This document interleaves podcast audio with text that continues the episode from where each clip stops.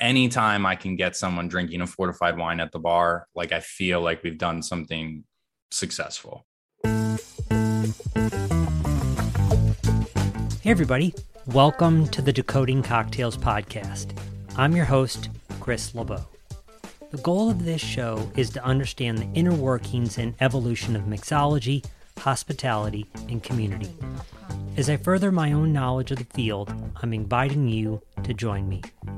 You'll hear me interview people from around the industry about their work and beliefs. If you like what you hear, the best way to keep up is to subscribe via the podcast app you use. And if you think others will like this, I invite you to share an episode or write a review. Your words help grow our audience. And you can keep up with the latest news via our newsletter, Cocktail Confidential, or see what we're working on via Instagram. And please reach out. I'd enjoy hearing what you liked, learned, and what else you'd like to see me dig into. So let's get into it. What's happening, everybody? Welcome to today's episode of the, Decoding Cocktails podcast. And my guest today is Marshall Minaya. He is currently the beverage director of Valerie, which is a gin centric bar uh, in Manhattan uh, with an extensive cocktail program. And they also have the largest gin library in Manhattan. Uh, Marshall got his start in the industry at the age of 19 at a bar in Harrisburg, Pennsylvania. And two years later, he moved to New York City, uh, seemingly chasing a career in acting but unknowingly found his way into this industry. Early on, he worked at places like the Meatball Shop and Salvation Taco and assisted in opening the uh, espresso and cocktail bar Da Copa. We, uh, Marshall and I had a, a great time in this discussion and got into all sorts of things. And I was excited to talk because Valerie, being a gin centric bar, you know, I've run into people of all different tastes and preferences, people loving one thing, hating another. I feel like, and you know, Marshall kind of agreed with this, that people tend to be more forgiving of whiskey and agave spirits, as an example, whereas gin, if people don't like it, they are really kind of um, they're really hesitant to give it a second chance. So we dig into things uh, like if he was going to put together a very accessible gin flight for someone, we talk about what he would offer for contrast. Because the thing is, is that, uh, and I will leave this to Marshall right here, but as he was talking about putting together a flight of things that were more juniper forward, things that are more soft, things that are more citrusy, he also has a wonderful reply, which I think probably comes up almost everywhere. There's kind of this general accepted belief that gin uh, smells like Christmas trees. And Marshall has a beautiful response and flavored response uh, to uh, this often uh, thing that comes up at the bar. We talk about the fact that, um, and he cites other people like uh, the bar owner uh, Sother Teague in this process, but that Americans for a long time have not been putting enough tonic water in their gin and tonic. Uh, if you go to Valerie, uh, Marshall's going to be often using a one to four ratio, roughly one and a half ounces gin, six ounces of tonic. And so uh, it's high time not only we use good tonic, but that we use enough tonic to properly really open that up and let it breathe. We do also dive a little bit into this was a question I got in advance of the interview why people should be uh, about this idea of vodka versus gin. You know, you got your vodka tonic, you've got your vodka martini, and why he feels like you really should be looking at gin instead of vodka. Uh, as you probably heard in the little opening, as we call it, stinger, the little opening clip of Marshall, uh, what I about the idea of vermouth or fortified wines, that it's really time that vermouth be part of the conversation again about what's going on out there um, because when used well, when using good vermouth, it's just incredible. I also found it funny to ask him about like uh, Dolin, D O L I N, is a brand that's not hard to find. But for him, he had one or two suggestions. But for Marshall, it was pretty much like, look, when it comes to your dry and your blanc vermouth, like Dolin is just they they reign supreme. And so I thought that was great.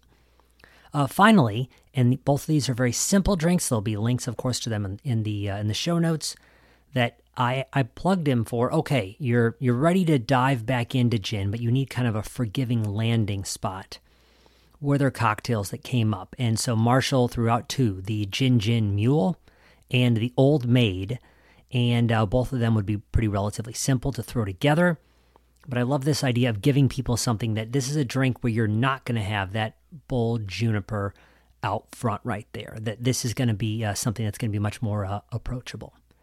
So uh, finally, this was this was great. Uh, so things I'm taking away from the interview also, while I'm reading out there pretty often, I'm going to be picking up a copy of the Savoy, which is an older cocktail book that I have perused but not really ever given a lot of time to.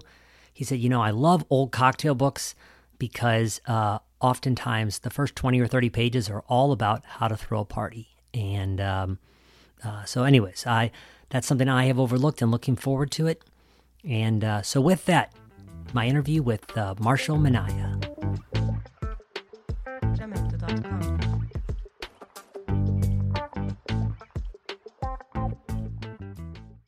So, Marshall, when you were digging in early on, um, you you mentioned like, okay, I you know I had to do this exam, and I'm looking for thirty odd recipes or whatnot online.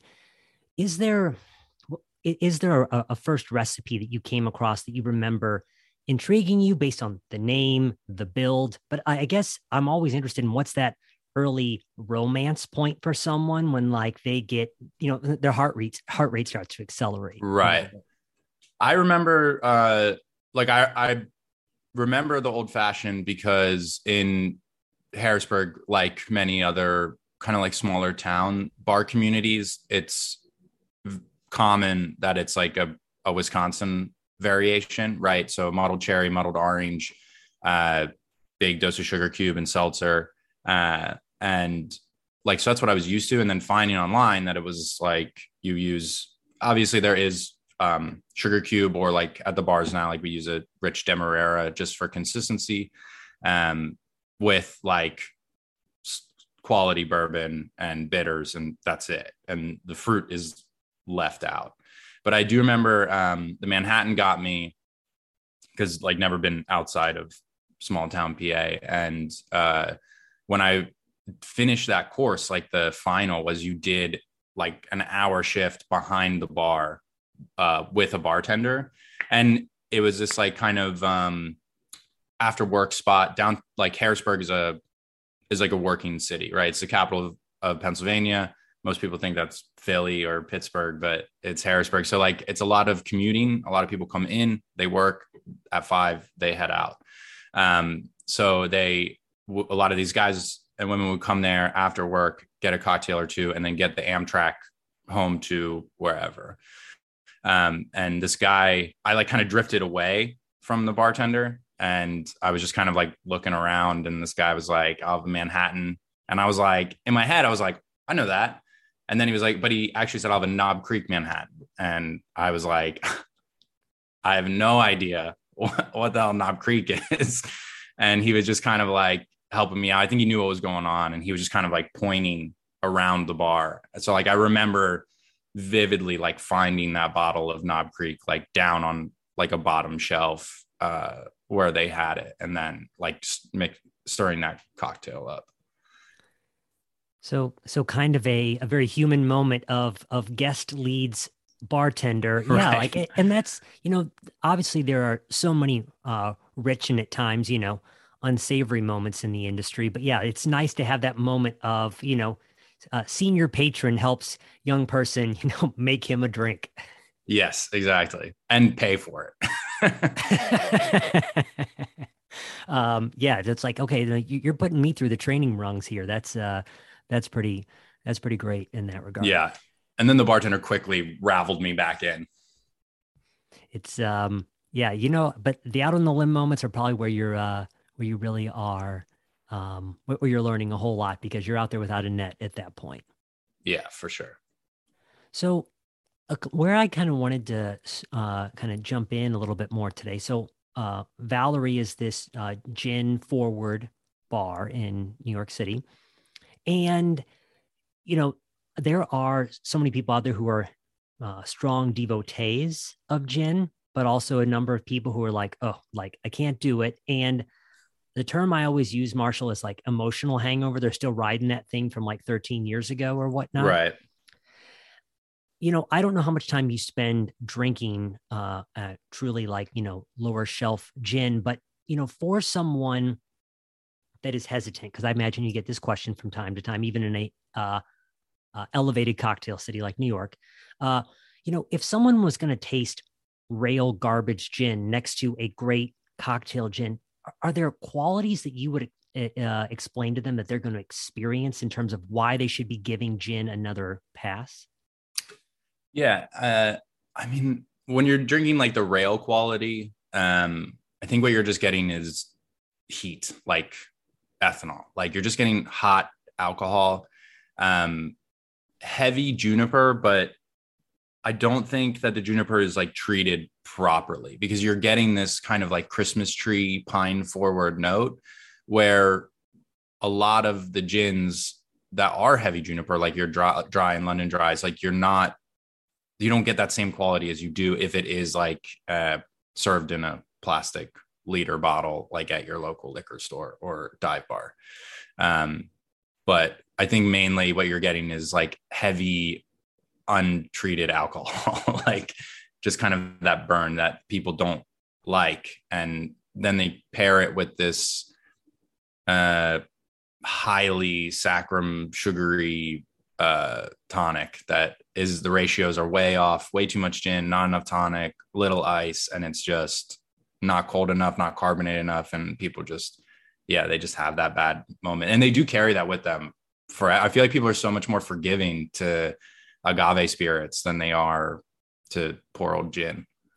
It it is interesting where yeah, uh, and maybe it is like the um, the very herbal nature of juniper, but it does really get that. And you know, it makes me think about a friend of mine's a rum distiller, and he talks about his, which undergoes this very long fermentation process, as opposed to like hot and quick you know you know when you're dealing with i don't know you know a, a lower grade spirit and uh, probably also not picking out the choicest sugar cane or molasses. And so you know you know when you're a lower grade you're, you're buying essentially the leftover juniper um right know, yeah.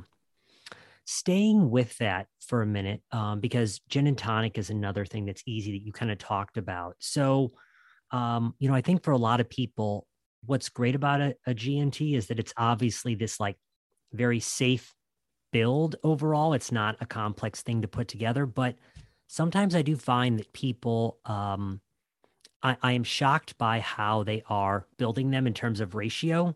So, and obviously this can vary based on taste or the, the gin you're using, the tonic, but as a general rule of thumb, Marshall, is there kind of a, a general ratio you would be reaching for when making a gin and tonic?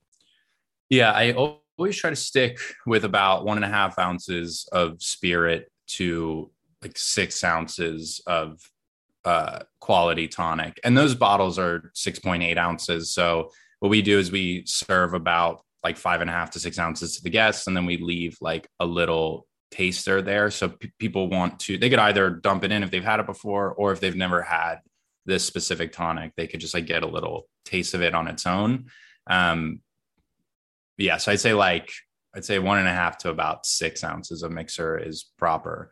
I read it in um, Sother Teague's. Uh, I'm just here for the drinks. Like on his gin section, he just like kind of very clearly says that America's been doing gin and tonics wrong for so many years with like the rocks glass and heavy gin pour, low tonic pour, quinine syrup out of a gun.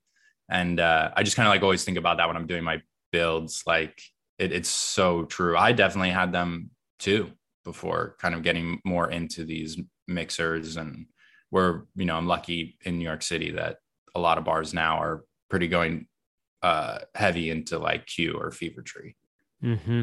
yeah it's it, it's fun to see those things per- proliferate but i think um, for a lot of people there's this idea that especially if you're you're using a good gin that somehow you're doing it wrong if it's uh if it's uh, if if it seems like the dilution is anything but low because like oh like i'm ruining it's like no like you're you're you're letting it breathe and like and wh- why are you punishing yourself with this right.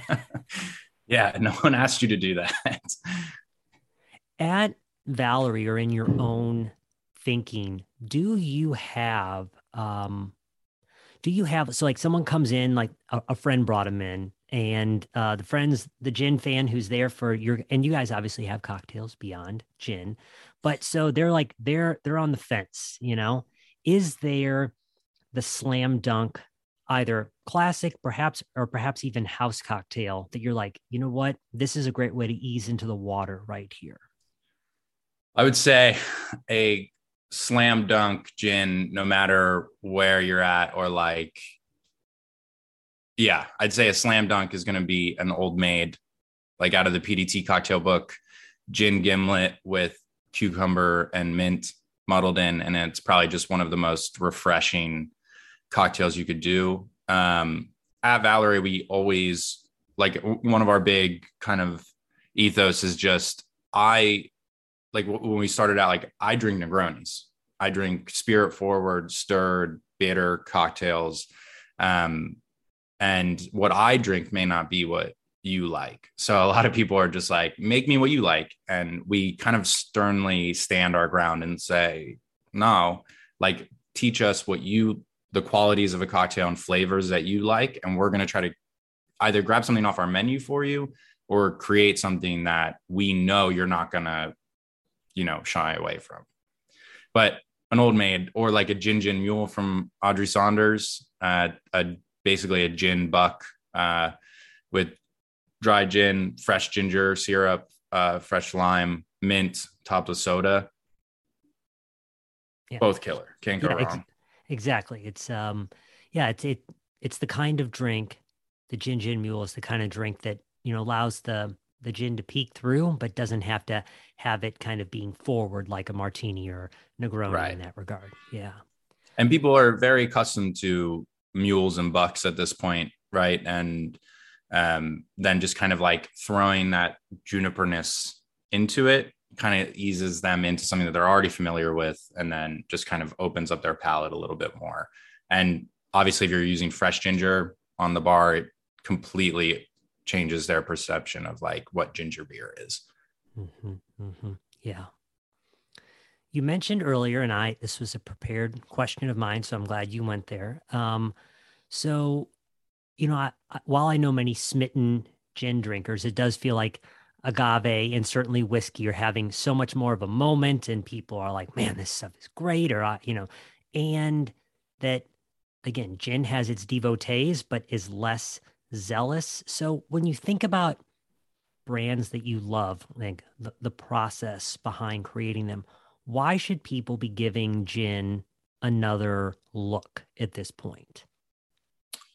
Uh, I think because of the amount of effort going into the botanicals and the builds now, I think I think for a while, like when we were talking about lower quality gins, was um, obviously like bonded ryes and bourbons you need to age right you're gonna need like minimum age two years on them before you can get them out of the barrel bottle them and sell them and so in the meantime it's quickest to produce a gin bottle it get your brand out there and just kind of like get started right so people know your distillery uh, and then at that point when you're in the room you can say hey we're working on all these whiskeys and in two, three, four, five years, we're going to have some great quality bourbons for you, and we'll be able to um, get on your shelves then. Um, but now I think there's with like everyone's increased knowledge uh, and like the average consumer's increased knowledge, and uh, everyone wants to like drink quality over just kind of like not. Um, I think the distillers are kind of like back in the fold and knowing that if this is a product that you could get out there quicker, you might as well, and it's not going to have your name on it. You might as well be distilling a high quality, uh, like thought out botanical build for um, your consumers. And I think now, just like everyone's kind of going into that citrusy phase, um, which gins are leaving very leaning very heavy into now, like that's going to be better for the average consumer, I think, because it, although I would never want to make this comparison, I'll make this comparison. Uh, like a heavy citrusy gin is going to be palatable to someone that is coming into a bar asking for like a flavored vodka of some kind. You know what I mean? Because it's like, well, no, but we do have these like very citrus forward gins, and we can create something with that for you that will kind of hit that note. Yeah, is that you know, because I think about, um, you know, Hendrick's at times seems to at least have more this this brand of you know uh, the, where the uh, where the not juniper forward and and I don't remember I feel like it has to be in the build but like uh but yeah so like Very finding the, yeah finding those things that kind of serve as the gateway like you know handing somebody beefeater who is not used to gin that's like that is all juniper right there. And so um so potentially like more training wheels perhaps right there. Yeah. And Hendrick's too is like a good start, right? Because uh people consumers are so brand loyal, like to a, a fault. Um, and that's something that we kind of struggle with at the bar, and we consider ourselves like an educational program. So we are always trying to get you in to try something that you've never had before. Um, and it's just always a great conversation piece. Um, like cucumber or uh, Hendrick's is still with cucumber and rose petals, right? And like we said, like very little juniper. Um, someone someone asks for like a dirty martini, and they ask for a Hendrick's dirty martini. Like our first response is, um, like, could we offer you something different? Because we have a couple gins distilled with olives or a London dry or something like that that might hold up better against brine um, than a like floral cucumbery melony gin. Mm, I like that. So to make sure, because like I'm always trying to get behind the alchemy and the balance from people like you. So the issue potentially with a Hendrick's Dirty Martini. So we got our, you know, probably some build of our dry vermouth in there along with the olive brine. But the issue is, is that part of what makes Hendrick's more palatable is that slightly less juniper note. But the issue is if we we're going to use it, that probably the brine is just going to run right over the top of it. And hey, if you love olive juice, great. But otherwise, you're going you're paying a- you're paying a lot of money to to drink fortified uh, olive uh, olive brine at that point. Exactly. Hmm. Okay, that's helpful. That's helpful.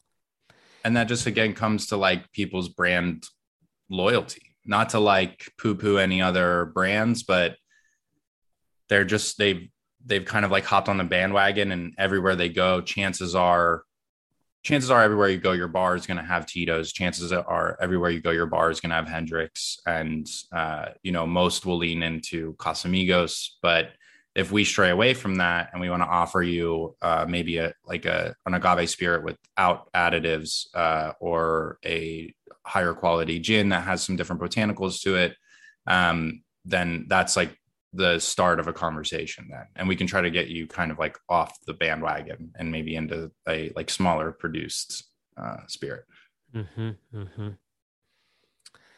So I've seen that you know Valerie certainly works hard to stock a pretty um, diverse gin library, and I like that you did it by um, you know kind of like you know uh, continent or a rough global region. I, I I'm Yeah. my, my brain is failing me now, but um, so if someone in because it might not vary by broader geographic region, but uh, one of my favorite bars here in St. Louis, they are big on the you should be. They'll offer flights of like you know unaged agave spirits right now to like show us like this idea that like oh it doesn't have to be brown in order to be like you know sip you know like you know in order to be sip worthy and so i guess i'm curious if someone was going to come into valerie and hey they've they're on vacation so they've got that vacation budget right there doesn't mean they have to spend it all at one time but if someone wanted to taste two or three gins that kind of really offered some contrast uh, are there a couple that you would recommend because I often think about that for the beginner or even intermediate drinker, they need that broad contrast. You know, two slightly different juniper profile gins, like they might not pick up on it. But um, but if you were going to offer that, w- what comes to mind for you? I'd say I would because there is so many spectrums, right? And uh, we have 51 gins at the bar now, and uh, I would say like if I had to pull a flight together Um, I would probably start someone with uh, probably with like a Plymouth. Uh, it's like a very traditional build. Juniper is there, but it's it's not overwhelming, right? Um, so it's kind of like a nice, even keeled, uh, historical gin that that would be a good starter. Um, you did mention Beefeater. Uh, now that they kind of in the states they bumped it down from 47 to 43, 44, I believe. Um, so it's not quite as hot. Um, so if you're going to try London Dry, uh, I think Beefeater would be in the lineup. Um, or Ford's Gin is our go-to for any London Dry pull. Um, and the very clean, like seven botanical build in there is a is a great start. Um, I would go citrusy with uh, Suntory Roku uh, as a Japanese gin. Also a great uh, like price point for consumers if they go to their liquor store and grab that bottle. Um, but featuring six Japanese uh, citrus botanicals like yuzu. Um, I think that leans pretty heavy into there. And I'd say for like an extra taster, what I would do is um, we have the St. George Terroir gin from San Francisco. Uh, and they soak that uh, in Douglas fir for five days before they distill it. And that is like that is our number one go to when people say, I don't, I don't like gin. I don't, it tastes like a Christmas tree.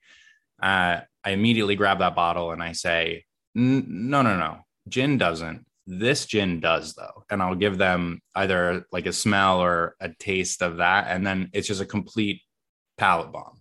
And we use that gin specifically for more herbaceous cocktails. Um, but it, I love to use it as like a, this is a very well produced gin, but it's it's uh, niche, right? Like this is for your pine forward uh, juniper lovers. This gin is right for you. I I, I think it's it's awesome that uh, you're like, oh, you think that smells like Christmas trees? No, this smells like Christmas trees. Yes. Because um, let's let's get that out of the way first. Not all gin, not all of these ones, but this one, yes, for sure. Hmm.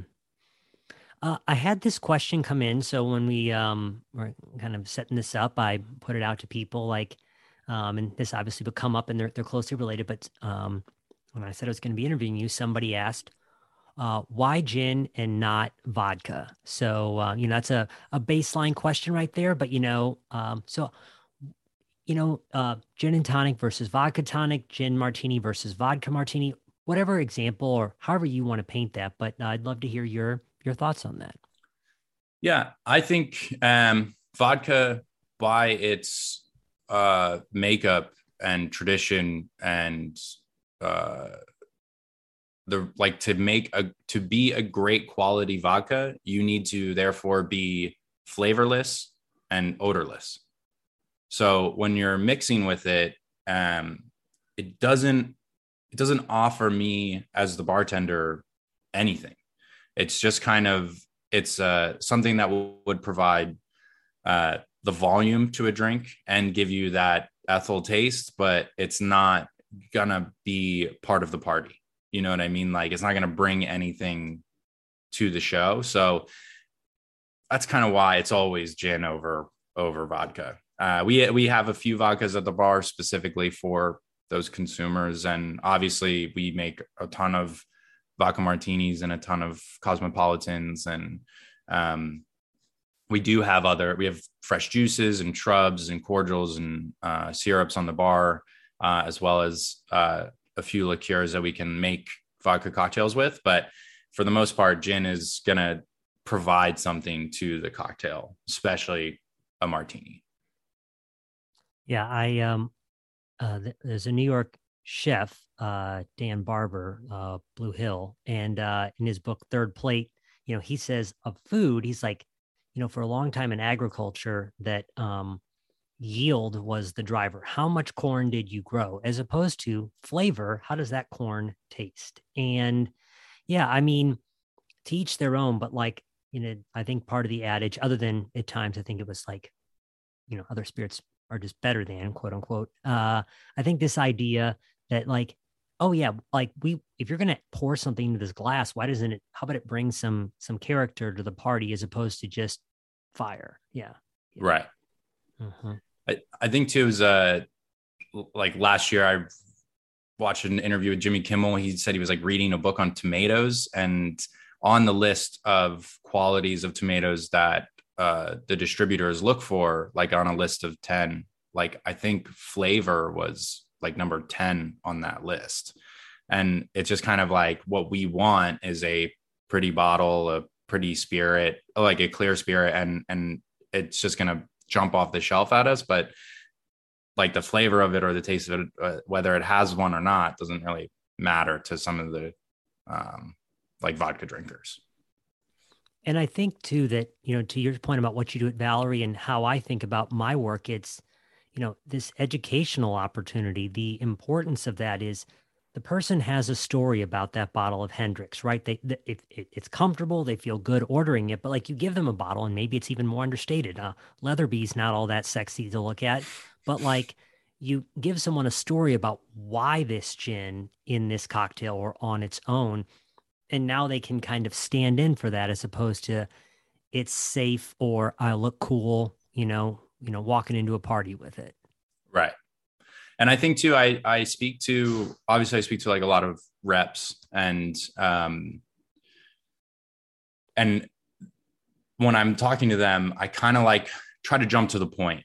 Um, especially if you're like a broad rep. I have this huge portfolio. I try to be like, send me in the person that's specific to the spirit because I want to learn the story of it, not just, hey, it's it's good, and I want you to carry it, and then my portfolio grows.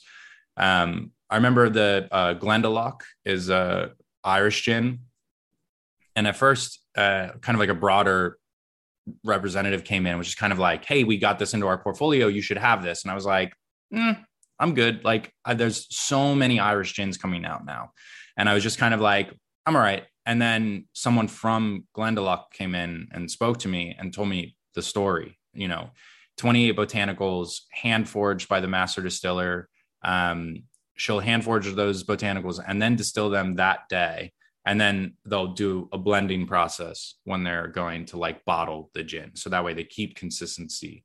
Um, as well as they make uh, a rose gin. Uh, and the other distiller, his mother had a rose garden always, and he made this gin for her. So it's a, a blend of three different macerated rose petals, like throughout various stages of the of the distillation process.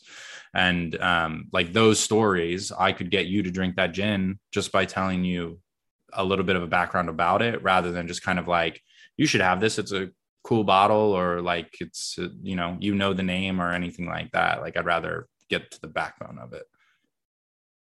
Yep 100% i love it. I love it.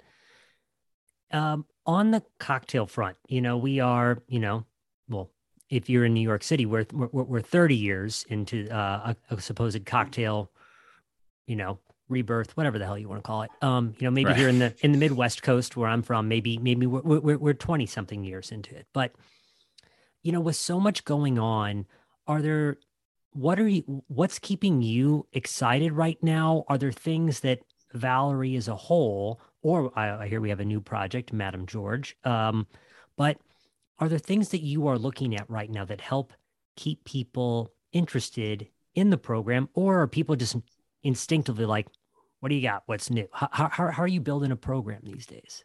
Um. Well, I think uh, from the base, uh, like in the menu design, uh, we we do uh, now we do biannual menus. So every six months we have a whole new menu. I um, don't know if I like to just cause more pain for myself, but I don't like keeping cocktails on.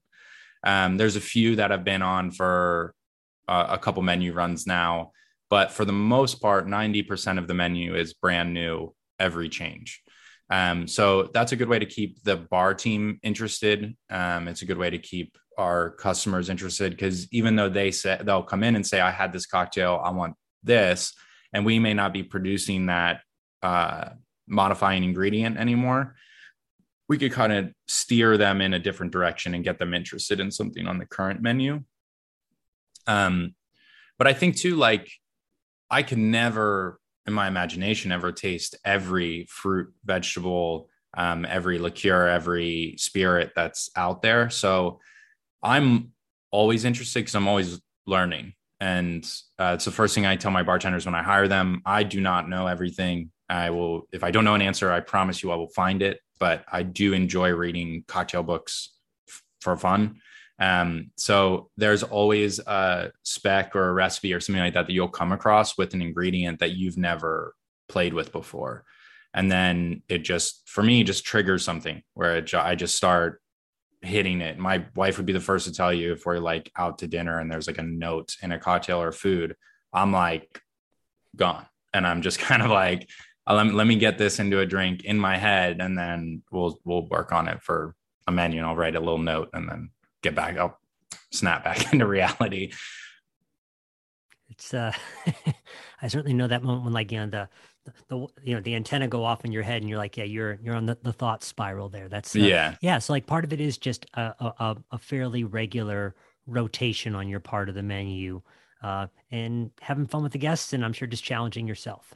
Yeah, and and always challenging the bartenders too. Uh, you know, uh, I, I offer when we do the menu builds, I'll I'll assign a spirit and style of drink to each bartender. Um, say like I would say, Chris, you're gonna have a gin swizzle, and you you know whatever you want to do with those two words, you can do with, and then you're gonna present them to me, uh, and then we're gonna work together. We're gonna iron out that build, uh, maybe create uh, like on this menu we we created two liqueurs in house, um, just so we could get that flavor in there while maintaining its quality.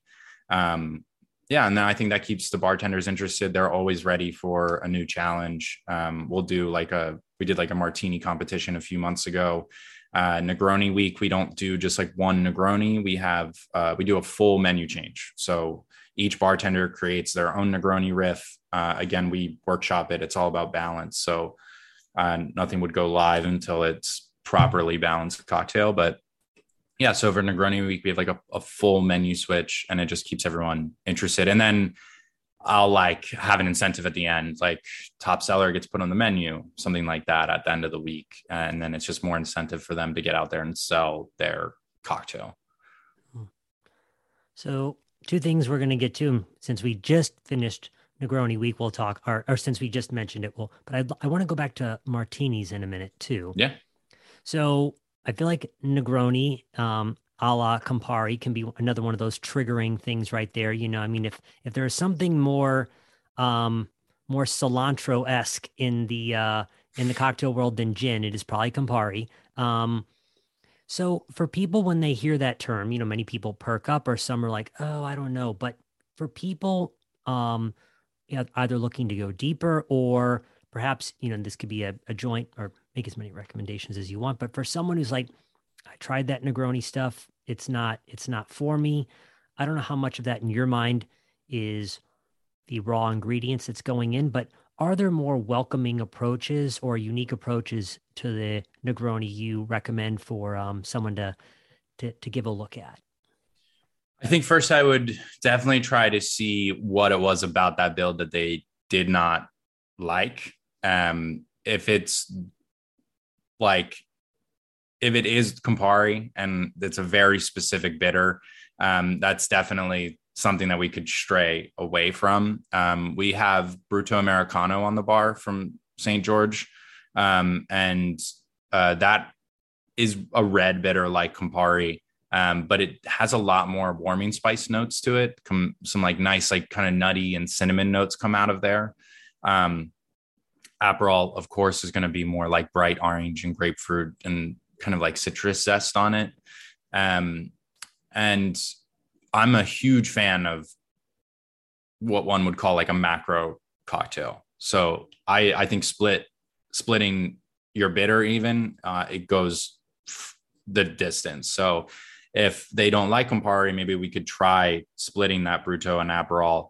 Um, get the beefy red bitter from the Bruto Americano with those warming spice notes and cut it with some Aperol. It's going to be a little less bitter, or a little more uh, like brighter. Um, and then we could do a nice like uh, vermouth Routin or dolin or um, like we talked about earlier and kind of keep with that traditional 111 build um, i'm also a massive fan of white negronis uh, suze is like my if i had to pick something off a back bar and just drink it it would be suze um, but even then, that's kind of abrasive, right? Like Suze is like a very gentian forward, herbaceous, uh, deep yellow kind of terrifying spirit like like Campari is.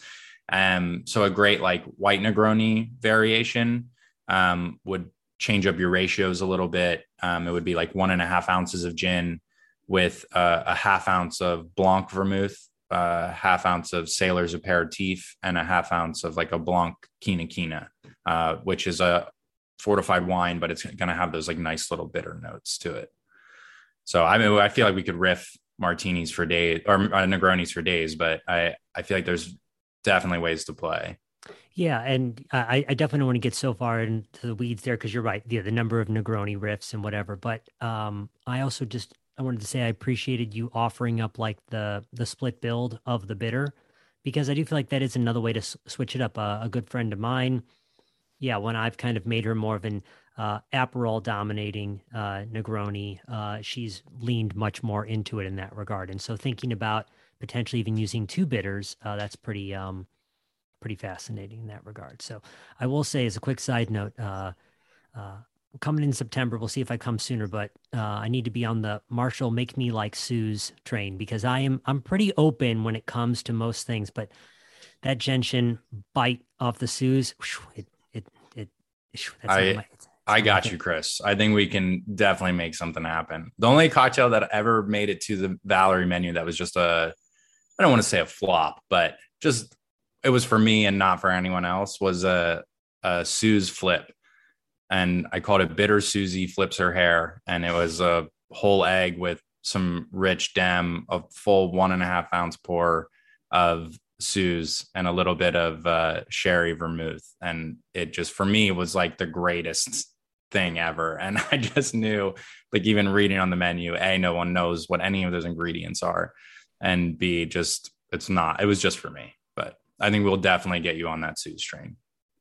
Maybe it's like the uh, the bottom of the Valerie menu. You need like the the, the buy a drink for the staff uh, portion. Right. That's, the, that's the, the, the Susie flip right there. Um, going to the martini, uh, it is likely still the most iconic cocktail, even though obviously you know you have many cocktails, you know, margarita, old fashioned, Negroni outselling it. I, I as far as I know, like significantly.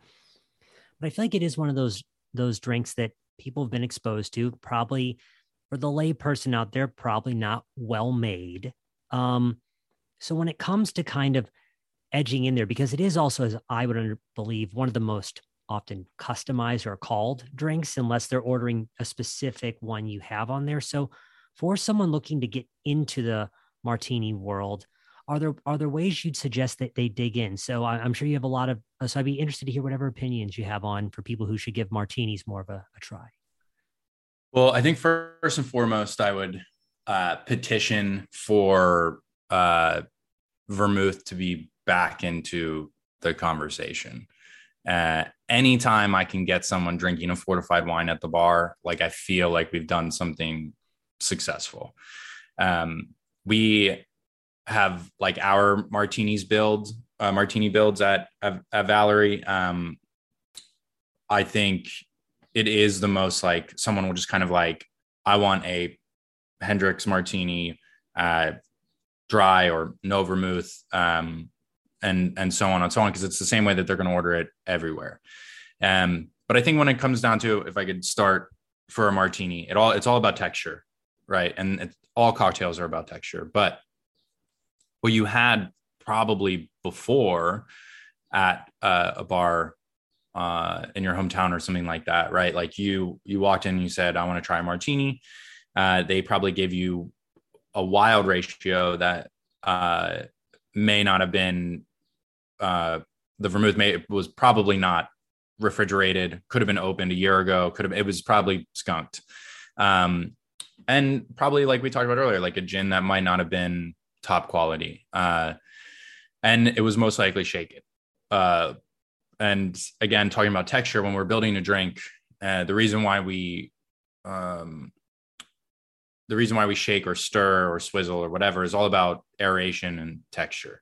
So when you're shaking a cocktail, you're putting those ingredients together, and uh, as you're shaking it, the ice is breaking down. You're going to dilute the drink, but you're putting, you're packing in all these bubbles into the cocktail. And when that hits your tongue, it's going to dance. Those little bubbles are going to hit differently. When you stir a drink, you're diluting the cocktail, incorporating the ingredients the way that you want to, um, but you're aerating it. At, at, not at all is the goal, right? That's why when you're pouring it out too, you kind of want to hold it close to the glass. So that way you're keeping with that nice velvety, uh, viscous kind of texture that you're going to get out of your martini. And a fortified wine like a vermouth is going to help kind of keep that velvety texture in there, as well as the herbs and citrus and um, your vermouth is just going to help beef up that gin flavor. Um, but then it just all comes down to ratios and preference. Like I, I like to drink a 50 50 martini. So half vermouth, half gin. Um, I, and then otherwise I would kind of lean more into a two to one ratio at the bar. We do, uh, if you would just come in and say, I'll have a beefeater martini, we're going to do two and a half gin to half dry vermouth. And that's specifically locale. Like we are 45th Street between 5th and 6th, and we want everyone to enjoy their cocktails. And we know if we were sending out two to one martinis every time, chances are some of those would be coming back our way. Um, so this is kind of a more palatable kind of uh, consistent martini that people are going to enjoy. Got it. Yeah, uh, uh, one that they're accustomed to. But I did appreciate you yeah. you calling out the one to one because, yeah, I, I'm definitely someone who um, is yeah, I, I don't like that necessarily abrasive, uh, you know, uh, biting nature of the gin because I, I saw on, and hey, it's all to each their own, but I saw um, in Punch magazine, they had their kind of like, you know, uh, their ongoing in search of the ultimate. And when I was looking at the martini, it was, you know, you know, Dale DeGroff. And so, you know, I think he wins probably every competition he's in. Sure. But, uh, but anyways, but you know, his and it was like an amber vermouth, but it was it was seven to one, and I was just like, oh my god, like that is that is biting. Is I just I was blown. It was it was three and a half to a half. I have it written down right. Right. So that's yeah, that's a bit too much gin for for my liking. I also am in the uh the camp of like I I want to enjoy my cocktail and I want to then try another one. So the camp of like kind of I'm gonna drink a martini because like like everyone that orders a martini says uh one isn't enough. What is it? One isn't enough. Two is just right. Three is too many, something like that.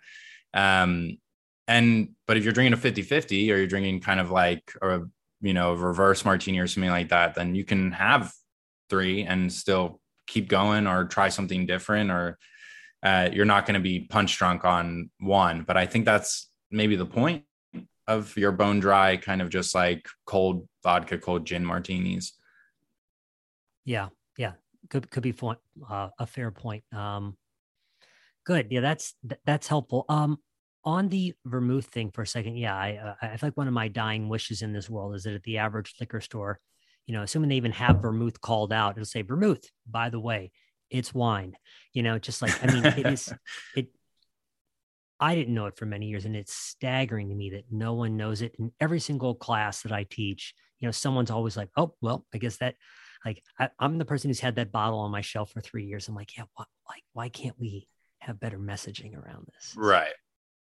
It's just as simple. I, I guess like the conversation vermouth is never really had, right? And that's the, one of the first things I always say when we're behind the bar, kind of learning our our well layouts and stuff like that. Vermouth is kept either on ice or in the fridge, no matter what, and there's never a speed pourer ever put into it because it's going to oxidize at that point. So caps always on and put away when you're done. Hmm. It's helpful. I might sometimes store it with speed pour on. So okay, good, good. Lessons for Chris.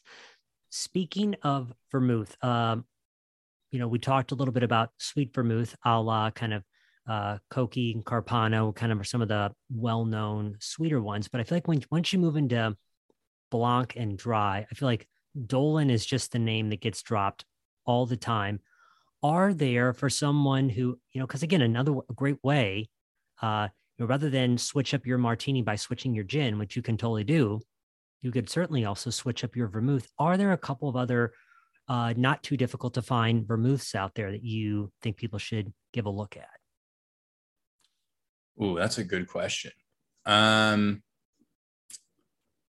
I would say when it comes to Blanc, Dolin is um, about peak for me. For me, at least, I think the body that it provides um, just pairs so well with a citrus forward gin. Um, dry, we use uh, vermouth Routin, uh, which is uh, very similar. I think they use the same grapes, uh, uh, or they get their grapes from the same region as Dolin does. So a very similar build. Um, uh, and then you could always go into the Lillet Blanc or Cocchi Americano realm. Um, they're going to provide a little more body, a little more herbaceousness. Um, but I, I, think those in a martini or Negroni as well uh, go a long way. Okay. okay. I also am a big fan of uh, throwing sherry in if we're talking about fortified wines. Um, so a Fino sherry might be a bit dry for the average person if you're going to go like all in in a two to one ratio or something like that. But you could cut it with your blanc or your dry, and it would provide that kind of like fuller bodied but dry quality to it. Um, or if you're doing a Negroni, like a, an Oloroso uh, or a Manzanilla might be nice. Um, but definitely sherry should be in the mix for sure. Good. Um, speaking of that, I don't want this to be all a brand thing, but just like giving people actionable things too. So, like, I mean, you know, Tio Pepe is one that's not too hard to find, but in the Fino world, is there another brand or two that as often you feel like easy to find that you you love? Uh, Lustau is definitely my favorite. Yeah, especially for an Amontillado. Uh, hundred percent Lustau. Yeah. Side note to my uh, distributor of Lustau, um, you're out, and I'm very sad. Yeah. Uh, so, um, I want to talk for a minute about Madame George too. Um, and I have a couple other kind of, uh, you know, kind of a little bit more rapid fire ish questions, but certainly yeah. as we kind of point at that, if there's other things we haven't come up, you know, let me know. But um, so I know you guys have a new concept you're working on. So tell us about Madame George a little bit. Uh, yeah, Madame George is going to be in our basement um, of Valerie. Uh, it's going to be, I guess, it would be categorized as a speakeasy by nature. That um, it's going to be kind of like a side entrance. You got to go down a hallway, down a set of stairs or an elevator, um, and then we're going to open up to the bar.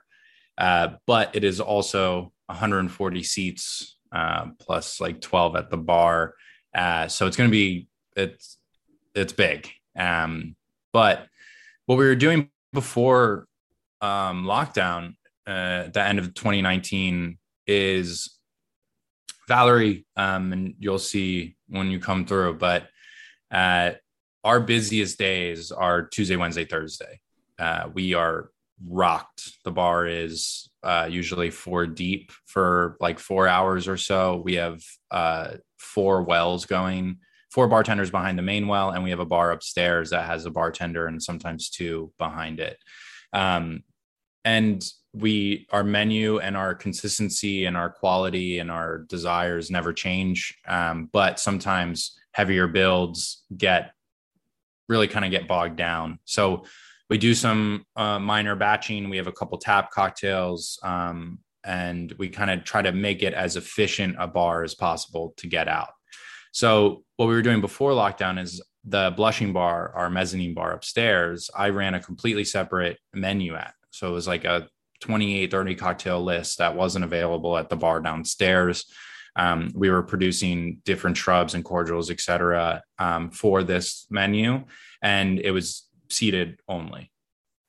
And it was just kind of like a way for me, for me to get out of the, the four deep at the bar, uh, a way to kind of talk more about cocktails, uh, to get people really into the conversation. Um, and it and it was going great. But then in that at that point, then we started kind of started the conversation with our landlords. There is a space downstairs.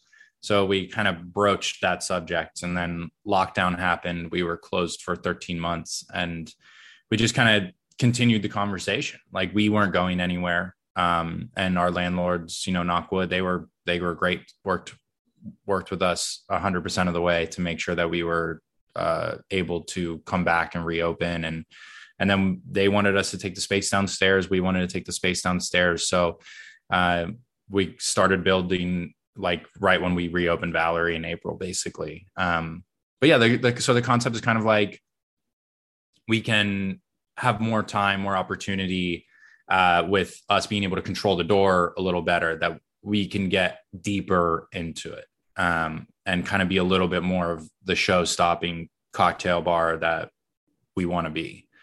Um, so we're going to do an annual menu uh, in Madame George, and the first theme of our annual menu is going to be uh, New York inspired, New York City inspired, um, which I'm stoked about. And I'm going to have a little more time. I kind of got into, I read Liquid Intelligence cover to cover, so a little more into that method of madness. Um, yeah, so we're we're we're stoked about that, and uh, like a section on the menu, we're going to be reworking, uh, reworking cocktails I don't love, uh, kind of like 80s, 90s era cocktails that are consistently ordered because of the color of them and the high fructose quality of them. So we're going to bring them back to basics and build them in a technical and proper method. Um, so like we did, uh, I did a, a reworked Midori fizz, um, hold the Midori. Uh, so I made a melon liqueur from a blend of honeydew and cantaloupe. Uh, that's going to be a vodka base in that liqueur, uh, and then we're going to pair it with uh, Singani as a like a white brandy um, uh, with some fresh cucumber and bitter melon bitters, uh, and that like Midori was launched at, for the premiere of Saturday Night Fever at Studio 54 in New York City. So it's very tied into that. And we're just holding the Midori, holding the sour mix, but we'll definitely be reminiscent. I, it, I, I certainly love that. You know, part of my vibe is always, you know, again, how do I show things in an accessible way for the person at home? So, you know, making their own melon liqueur is probably not it, but like what I love is, is where you're going with the world is, um, you know, whether or not he was the first one to do it, you know, Jeffrey Morgenthaler getting credit for like, you know, the amaretto sour and like showing people like, yeah, like drinks, like, you know, you know, it's like drinks that don't suck, right. Or that don't right. have to suck. yeah, and they don't have to. Yeah. And you understand principles of balance. And of course, qual- like, again, get rid of your sweet and sour, but like, what is that at the end of the day? Oh, it's citrus and sugar and this. Oh, but the proofing's not high enough. We're going to fortify it with some whiskey and like, we're on our way. And yeah, it's it's fun to be able to show people things that they probably have maybe some glowing memories about, but maybe the following day wasn't so good because of uh, the sugar content. Exactly.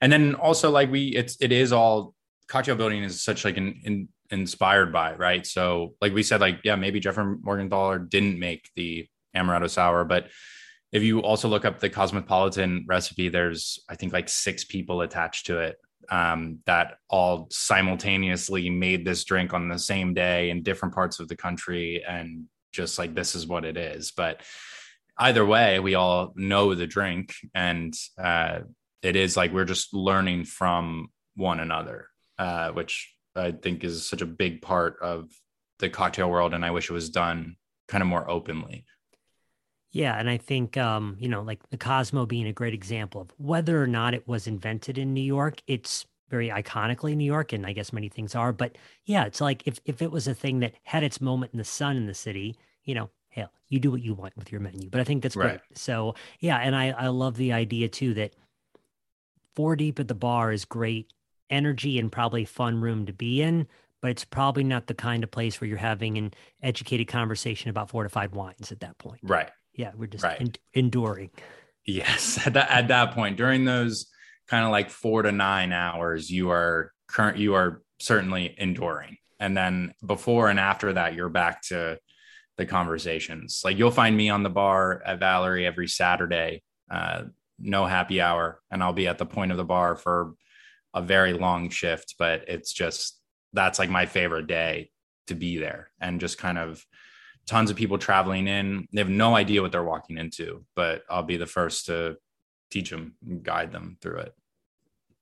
One other thing we didn't uh, cover, and then just a couple of wrap up questions. Um, for someone taking kind of a, uh, you know, they're they're looking at Schweppes versus they're looking at Fever Tree, because I know also there's a lot of house made tonics at Valerie too. So talk to us. I mean, obviously, you know, Fever Tree made the discussion of like, hey, it's sixty to seventy percent of your drink. It's probably important Right. talk to us about Schweppes versus, you know, Fever Tree or something you're making in house in terms of why they should be expanding their mind to this. Yeah. So I think um, I think Schweppes is funny because without Schweppes, we wouldn't have bottled tonics, right? They're the ones that made these fortified glass bottles that could handle carbonation, and then we were able to distribute and um, and then tonic became like obviously you know quinine was a remedy for malaria um, and then it slowly became kind of like that uh, drinking like you you just like a casual soda right tonic um, but it's just kind of high fructose corn syrup and the sugar is there and you you can taste the residual sugar on your palate after you're an hour after you've had it um, so I think it's the same as what we were talking about, like the gin. Why would you mix, um, you know, why would you be mixing with this kind of like low quality spirit? Uh, and the same with the mixers. We want to be mixing with high quality. Uh, we know where, like Fever Tree, for for example, will show you exactly where on their like little guide map where all their botanicals come from around the world, um, and they blend them together and create this great mixing tonic. Um, and yeah so i think i think that's a big part of it but it's really each one has a different specificity like q made in brooklyn their spectacular tonic is the first one that was uh carbonated higher pounds per square inch than other tonics so it's going to have a little bit more of that carbonation to it um, and a little less of that kind of like botanical forward um, quality in it. So when you're tasting a new gin that you've never had before, I always recommend Q um, because it's going to help open up the botanicals in the gin, um, as well as not be not trying to be the the show, not try to steal the show. Um, but there's there's some really great ones out there. We actually don't make a in-house tonic uh, at Valerie just because there are like we produce everything else in house. Um, uh, juices are done every single day. We make every syrup, shrub, cordial, liqueur. We make bitters in house. Uh, all of our infusions, um, but the tonics we kind of just left to the professionals. We do. Uh, we use a, small batch one called Red Penguin as like our house tonic. Um, uh, Martine works for Ford's Gin for probably the last like 10 years or so. Um, when I first met him, uh, he was introducing me to sodas like mixers that he was making called Red Penguin, and it's a thistle tonic. They have like a cola and a ginger beer as well, uh, but they he doesn't really want to get into the um, kind of like mass canning, mass bottling, creating more waste. So it just goes right onto our soda guns. Uh, we're able to make sure that the carbonation is correct that way, uh, and we can get big quality and uh, adjust the ratios as needed. But um, so that's kind of like our house pour. We we don't really do quinine syrup at the bar. You know, when I was looking at the menu preparing, I saw tonics called out, and I must have uh, misunderstood. So all, all, all good, and yes, n- No, no all reason. good. At some point at the end of the day, you uh, you probably need to uh, yeah. Some things are best left up to the professionals for sure.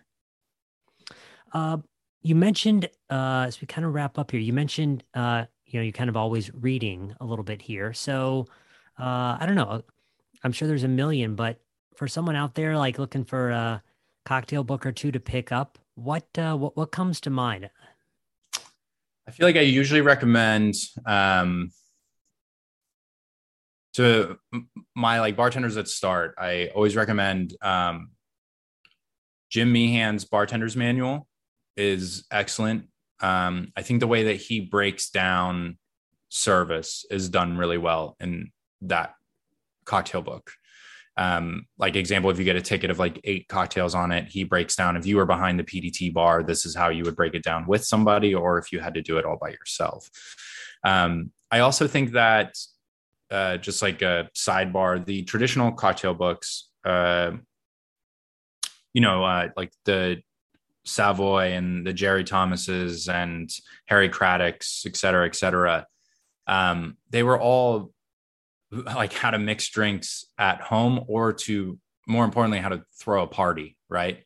Like if you read the the first kind of 20 pages of those books every time is very similar of how to throw a party how to engage people at your home how to make punches and things like that the offering the portion sizes vessels things like that. So i love reading those books because uh, of the history of them. And you can see where this cocktail that we make today really started, right? And I think those are great. But I think to start, Jimmy Meehan's Bartender's Manual, I think uh, the uh, Petraske book um, regarding cocktails is an excellent source, uh, started by Sasha, finished by Georgette. Um, I think that the uh, the Death and Co. Cocktail Codex does a really good job of breaking down and kind of giving you this like family oriented style of viewing drinks um which is what I, I yeah i think that's great. Um and then obviously uh, if you want to geek out a little bit like we said liquid intelligence dave arnold's book is a good way to go. I'm like in the middle of finishing up the madame george menu so i i have like my stack of books there just kind yeah. of like always cycling through. Um yeah, so I, I, think there's some really good ones. Amy Stewart's Drunken Botanist, um, kind of breaking down specific flavors and where they come from and how to use them. I think that's a great way to go too. Yeah, I, I've not done yeah the Codex, uh, Drunken Botanist, Meehan's Bartender Manual. They're all phenomenal. Yeah, I, I think the whole piece on like breaking down something during service is is pretty cool. Yeah, because the goal, like when you're running a bar, obviously, is for consistency, and you never want anyone to wait. So, like, you have your ticket time standards. Like, we say no more than this minute can this drink, you know, still be on service bar. Um, and it's cool to like see someone that's seen it all break it down for you. Like, this is how you want to build, and that's very much so how it's how I kind of like created my own method to the madness is like reading these books and kind of understanding I like this, I'm going to take this and create my own way. And when we're doing our trainings, that's a big part of it. Like if you have a drink with four cocktails on it, and let's say they're all shaken, so therefore citrus, we're going to put all four tins out at the same time. And we're going to build in that method. We're going to do our lime, lime, and then our lemon, lemon, and kind of go in that way, and then go over to our syrups and start with your simple then go to your honey or your agave or you know so on down the line. And just you want to do the whole build at once instead of build a drink wash your jiggers build a drink wash your jiggers. You're just going to take even longer that way. Yeah yeah. Gosh I, I, we could probably we could probably do this for a long while right here but uh, this has been this has been great marshall. Um anything that is top of mind you wanted to talk about we did not get to today, and I'm sure there's countless. I'm sure we could do round two; it wouldn't be a problem. But but what anything? yeah, you wanna we didn't cover.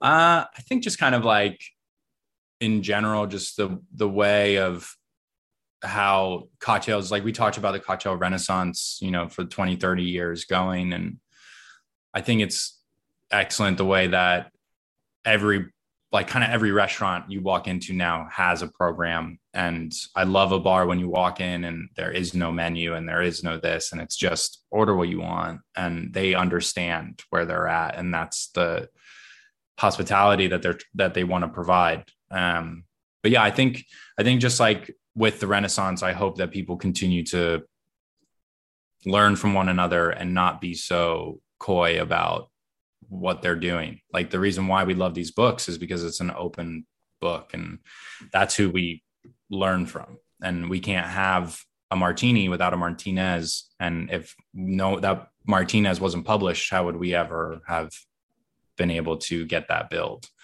Um, so it's kind of like I, I I hope that people just continue to write and continue to get out there and share their cocktail specs and share their ingredients and continue to inspire one another in the industry to do the same. I uh, I I come to this industry later in life from another one, but I would agree that in that one and in, in any industry, like you know, mentorship and the ability to kind of like build community and not be so concerned about protecting. You know, it's great that you see specs just shared online all the time because, you know, like get get it out there and like let and let's kind of let's let's let's learn from each other because yeah, based on your corner of the world or the ingredients you have, you know, know, seeing words like yuzu just thrown around so readily these days. You know, I mean, it's just like it's it's wild to see uh things expanding the way they are. It's just it's so fast. It's incredible. Yeah. And I think um this is like my my out of the blue comparison, but I uh I was listening to a podcast uh like Tony Hawk's podcast. And mind you, I've never skateboarded day in my life. Like I think I probably stood on one and ate shit, and that was probably it years ago. Um, but he was interviewing Rodney Mullen, and they grew up together. And Rodney Mullen's now is like this kind of just expanded mind, right? And he was talking about how he was at a convention, uh, like a TED talk with a lot of IT guys, and it's like this skateboarder who created tricks and skate street, just chatting with these computer guys that have no idea really what he's talking about. And he was talking about tricks. And he said he was breaking down how, you know, he he did an ollie and then from an ollie grew the kickflip and from a kickflip grew hard flip or whatever so on and so on and so on and as he's saying this and each name is like he knows who invented each trick right just like how we could kind of list back and forth who invented cocktails but he said he looked out in the crowd and he saw the eyes of these IT guys that are all so deep on uh, their own intellectual properties and not sharing anything because then someone could create what they're trying to do. Uh, he just like saw this kind of like blank, overcome feeling of like, oh shit. kind of like imagine if that's how we worked, what how much technology could be shared and how much information could be shared. Um, so I think that's kind of like an interesting way of viewing cocktails and viewing what we do in this industry and just continuing the the education from one another. Yeah, it's it's very important for people to be able to make a dignified living in all of these things, but agreed that when it's so zero sum of I win, you know, or or lose, as opposed to kind of more this community based model. It is it is fun. Uh, I was at a cocktail competition last night actually, and yeah, to see like just the camaraderie in the room. It's just yeah, it's like oh, yeah, oh, yeah, like this is this is freaking this is freaking great. Yeah. So yeah, uh, yeah. What was the competition? So uh, here in St. Louis, uh, we have a um, so there's a, a newer, uh, it's a great distiller here in town, um, and he uh, was showcasing his newer gin. It's all Missouri botanicals, and um, and so yeah, uh, twelve bartenders uh, had to lead with his gin, and one bartender from a uh, Japanese bar here in town actually made Jello shots, and people had to drink this um, oolong tea first, and then take in. Uh, uh, oh it, wow! So it was just it, it was cool. There was a whole variety of builds, you know, and um, yeah, it's just fun to see people with different perspectives, like you know, just you know, 12 wholly different drinks and people handed like a bottle of gin and like you figure it out. It's uh, yeah, it's, it's, it's, it's, it was, it was pretty cool. Yeah. The possibilities are endless. And then it is cool to see them all come back in together and just not a single one is alike. Yeah. Yeah. Uh, Marshall, this has been great. Uh, thanks so much for, for doing this today. Thanks, Chris. This was fun. Hey, everybody. Thanks for listening. If you liked the interview, the transcript and show notes are located at decodingcocktails.com slash podcast. The Decoding Cocktails podcast is produced by Chris Bay and myself, Chris LeBeau.